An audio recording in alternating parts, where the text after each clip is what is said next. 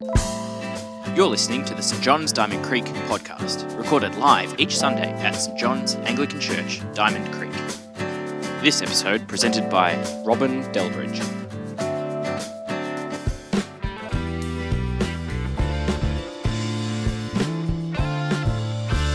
Tonight's Bible reading is from John chapter 1 verses 19 to 28. In this passage, some like Jewish leaders are sent to suss out who John the Baptist is. Now, this was John's testimony when the Jewish leaders in Jerusalem sent priests and Levites to ask him who he was. He did not fail to confess, but confessed freely, I am not the Messiah. They asked him, Then who are you? Are you Elijah? He said, I am not.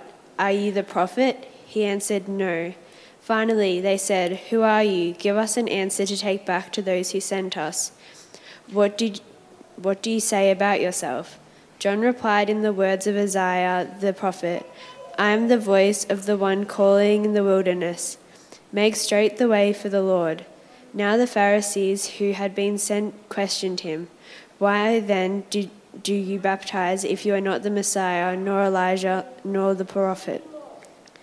I baptize with water, John replied, but among you stands one you do not know. He is the one who comes after me, the straps of whose sandals I am not worthy to untie. All this happened at Bethany on the other side of the Jordan where John was baptizing. Well, thank you for that very uh, embarrassing little introduction. But uh, yes, my name is Robin, and uh, tonight we're going to be looking at the first of our series called Look at Jesus. And this is um, the beginning of our series where we're going through the rest of the first chapter of John that we started at Christmas time last year. So I really like this conversation that has been presented here. And I think the key question is who are you? And it's a question that at first appears really simple, but it really gets to the point of who we are and what our identity is. And here we're seeing John the Baptist, who identifies himself firstly as who he's not, and then who he actually is. But I want to come back to this question because I think we need to get a little bit more context about what's going on and why this conversation is so important that it's actually made it into the Bible at all a bit of story, backstory for John the Baptist, because we aren't really given much uh, in this version of John's, in John's Gospel, but there is a lot about him elsewhere in the Bible. His parents are Zechariah and Elizabeth, who were described as righteous people, both from priestly families, and they have no children. But one day, Zechariah was in the temple, and God came to him and said, You will have a son, and he'll be very important in, in the work of God. So even though they had, uh, Zechariah and Elizabeth had never been able to have kids, uh, and they were both very old by now, they were going to have a son. And the angel Gabriel said, This baby is not to be named after the father, as would be custom, but to be named John. About six months later, Mary is visited by that same angel Gabriel to say she will be pregnant by the Holy Spirit with a baby who will be named Jesus. And Mary, very early on in her pregnancy, goes to visit Elizabeth, her cousin, and they hang out for about three months before Mary goes back home. I'm imagining these two women, the older cousin Elizabeth and her younger cousin Mary, hanging out with their swollen ankles and their growing bellies, both pregnant for the first time, both with miracle babies who are destined to change the face of the world as they knew it at that time drinking a cup of tea, thinking about how absolutely terrifying that prospect must be. But they're faithful women, and so the story continues. By the time we meet John the Baptist here in, this John, in John's Gospel, he's about 30 years old and has already established his own ministry. What we can gather from other sections of the Bible is he's kind of a pretty weird guy. He's hanging out in the desert, and it, there's even remarks about his clothing. So he's wearing uh, clothes made of camel's hair, a leather belt, and he's eating locusts and wild honey. He's not part of normal society, and some people think that he's full of demons. And yet, heaps of people, crowds and crowds of people, are coming out to the desert to hear him preach. And he's preaching about turning away from sin and about the coming of the Lord. He's been baptizing believers in the River Jordan with his disciples. But he can be pretty intense, and he is quoted calling a group of Jewish leaders snakes due to their hypocrisy. In this conversation, the people who are questioning John the Baptist are important people from Jerusalem. They are priests and Levites, the senior, most noblest class of the Jewish people. These guys aren't people who faff around, and they've come all the way to the desert to find out what John is all about. This is a great honor for John. He could have felt really, really proud to have the attention of these really important men. He might have been tempted to declare his own importance and receive all the credit for himself. Like when my boss comes to visit me and I'm really tempted to take all the credit for the work we've done because I want to be really impressive, but not so much. Let's have a look at what actually happens. John is asked if he's the Messiah, Elijah, or the prophet all of which he says he is not. Now, from our perspective, these questions might seem very specific and a little strange, but keep in mind that the people who are having this conversation are very well versed in, Jewish, uh, in the Jewish laws and all the prophecies known to God at that time.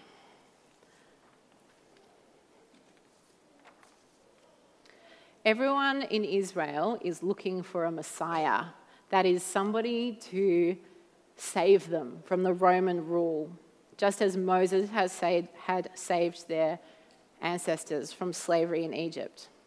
But John says, No, I'm not that guy. And hundreds of years before, the prophet Malachi said that Elijah, who was this very famous guy from Jewish history, would return before the great and dreadful day when the Lord arrives, which is a prediction of the end time. But John denies that too. In the Old Testament, God says he will raise up a prophet like Moses from among the Israelite people. But John says he's not that guy either. At this point, I think the priests and Levites are getting pretty frustrated or at least disappointed. They cannot go back to Jerusalem with nothing. So they try again. Who are you? And John, who knows all the Jewish prophecies, he knows what the angel Gabriel said at his birth, he knows what his parents taught him, and he answers the question using the prophecy from Isaiah that the people would be very familiar with. Isaiah 40, verse 3 says this Listen, I hear a voice of someone shouting, Make a highway for the Lord through the wilderness, make a straight, smooth road through the desert for our God. It's quite poetic and also very strong language. And here is John saying, I am that voice in the wilderness. Prepare a straight way for the Lord's coming.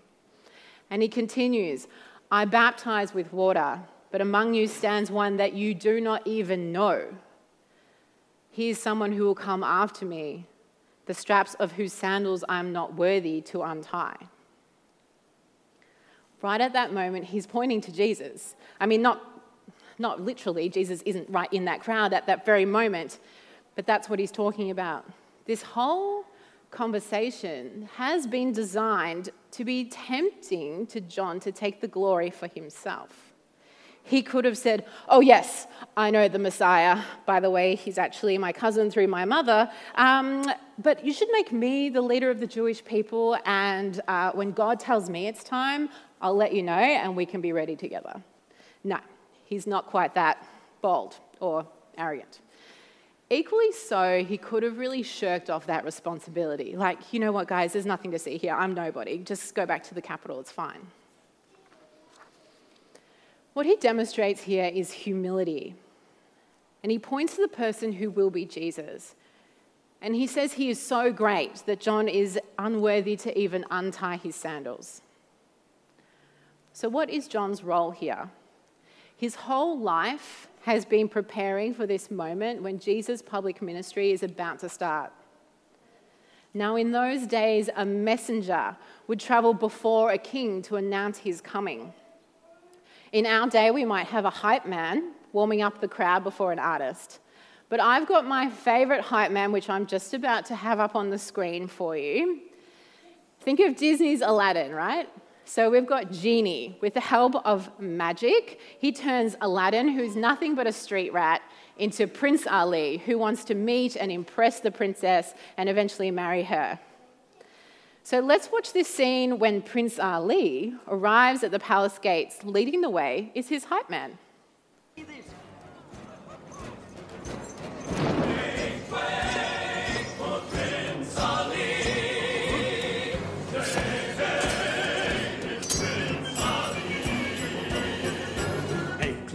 In the old bazaar. Hey, you, let us through. It's a bright new star. Oh, come be the first on your block to meet his eye. Make way, here he comes. Ring bells, bang the drums. Are you gonna love this guy? Prince Ali, fabulous he, Ali Ababwa. Thank you. Genie's ultimate hype guy, right? Like, I was just so pleased to be able to include an Aladdin reference in my sermon. But what does John the Baptist and Genie have in common, other than the fact that they both like to hang out in the desert? They're both the hype guy, they're both the messenger or the promoter, and it's a super important job. But they have different styles. Genie, with the help of his magic, has this wonderful, ridiculous, over the top parade, a literal song and dance, demanding the attention of the whole city, the Sultan, and the princess. And the message is clear make way for Prince Ali. But John the Baptist has a slightly different style. He has no magic, but he does have God. He's very understated compared to Genie, and he's a little less cool. Remember, he's wearing clothes made of camel's hair. But he speaks with the authority of Isaiah Make way for the Lord who is coming. John the Baptist is a confident and faithful witness. There is no competition here. He takes no glory for himself, even though his role is vital. Here he is preaching in the desert. He's got no parade, he's got no peacocks, and he's got no elephants walking into the city of Jerusalem. But despite this, he has caught the attention of thousands of people who have come to be baptized by him in the River Jordan. And now he's got these Jewish leaders checking him out too. He knows who he is, and he identifies himself in relation to Jesus. He points to Jesus, who will be the Messiah, and ultimately the fulfillment of the prophecies and God's plan for the salvation of the whole world. But John isn't saying he's coming in the future like the old prophets. He's saying, this guy, he's coming now. He's amongst us already. So that's what it means. That's why it's so important and such a big deal when John says, I am that voice in the wilderness. Make straight a way for the Lord. I mean, that's a mic drop moment right there. John gives us this great role model. We could do worse things than to be more like John in role and in character. Let's return to this central question that John is asked. So then, who are you? It's easy, right? I'm Robin. I'm a dietitian, daughter, sister, volunteer, foodie, traveller, friend. It's easy to identify the roles that we have in this world. And there's nothing wrong with these. But if we place everything that we have in these, we forget that they are inherently temporary. I could lose my job, my relationships could change, and maybe some of you have experienced this that, could, that can cause very real grief and uncertainty. But the role that can last forever is that of being a child of God. And as such, John the Baptist is showing us how to use our life to point to Jesus. He identifies himself in relation to Jesus and takes no glory for himself. I'll give you an example from myself. This is my first time preaching, as was mentioned. And you know, it's like really tempting to be very self important and to think that I must be super special to be asked to preach. Yeah, jokes, right? No. Here's John the Baptist reminding me that it's not about me, but about my opportunity to point to Jesus. It's not about my ability to use the best Disney references or my mic drop technique. All of this should only be used to point to Jesus, to give honor and glory to Him. There was also a point when I was writing this sermon that I hated everything that I had written and I thought it was terrible. And I was thinking maybe I should just give in now. I'll just call Kirk and just pull out. Like, at least then the people at church would um, hear preaching from someone who knew what they were doing and I wouldn't have to embarrass myself. But if I had let that self sabotaging, miserable self talk let me pull out, I wouldn't have done what John the Baptist was role modeling either. Pulling out would have only served my own ego. It would have been self protection, making it all about me, and it would have missed the opportunity that it's actually all about Jesus. I wonder if you've ever felt that feeling when your self talk has either overinflated you or undermined you, or maybe it cost you an opportunity to point to Jesus. Another example to think about are the opinions that we develop around the, about the world around us that are informed by our faith in Jesus. It might be about refugees, marriage, poverty, education, whatever. Have you ever overinflated yourself in order to win an argument, but in doing so have made it all about yourself and lost Jesus? Or on the flip side, have you completely sidestepped a conversation because you thought it might have conflicting points of view and it would be terribly uncomfortable to even say that Jesus has informed the opinion that you hold? To be honest, I've been guilty of both. But does that serve to point to Jesus? Probably not. We can look at John the Baptist as an example of how to use words and actions to be humble in our interactions, in our faith, and in the situations that we find ourselves in. I think it could be pretty easy to deflect uh, what John the Baptist's uh, point is about pointing to Jesus because, like, oh no, I'm not important enough, it doesn't even matter. It's just for people who are important, who have power and authority. But no, I think this is a call for all of us. Let's look at John's character you really believe the words and actions to be genuine and what he's saying to be true. But I wonder do you ever find yourself hiding behind a metaphorical mask? Act in a certain way, portray a certain image, like an identity that you would prefer the world to see? Maybe your Snapchat or your Facebook feed is full of other people's happy summary snaps, and you want to show the world how happy and summary you are as well, even though you're not. Maybe someone at church has really hurt or annoyed you, and rather than talking to them and asking God to help you forgive them, you just hold a grudge and just pretend that everything's fine. Maybe you're trying really hard, but you're really scared of failing, and it's holding you back from where God wants you to be. So you stay where you are, treading water, totally exhausted.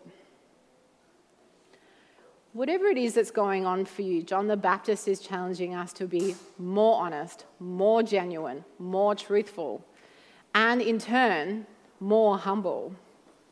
We can take the focus off ourselves and we can put the focus onto Jesus where it belongs. And that can then inform our hearts, our heads, our actions, and our words.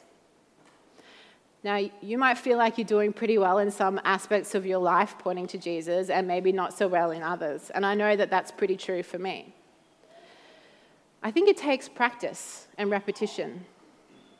But what would it look like? I mean, really, what would it look like to point to Jesus, to give honor and glory to Him in your friendships, at school or at work, in your family, how you pursue your studies and your career? What might it look like online and in social media? What would it look like in your actions? What would it look like to give glory and honor and point to Jesus in your disagreements, in your happiness, and in your grief?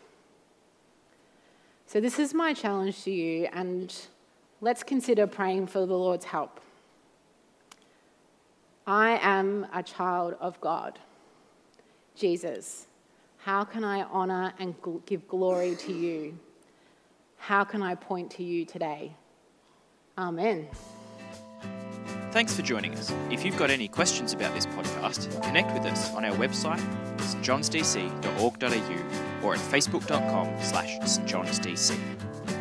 Don't forget, you can join us live in Diamond Creek every Sunday at 9.30am and 6pm.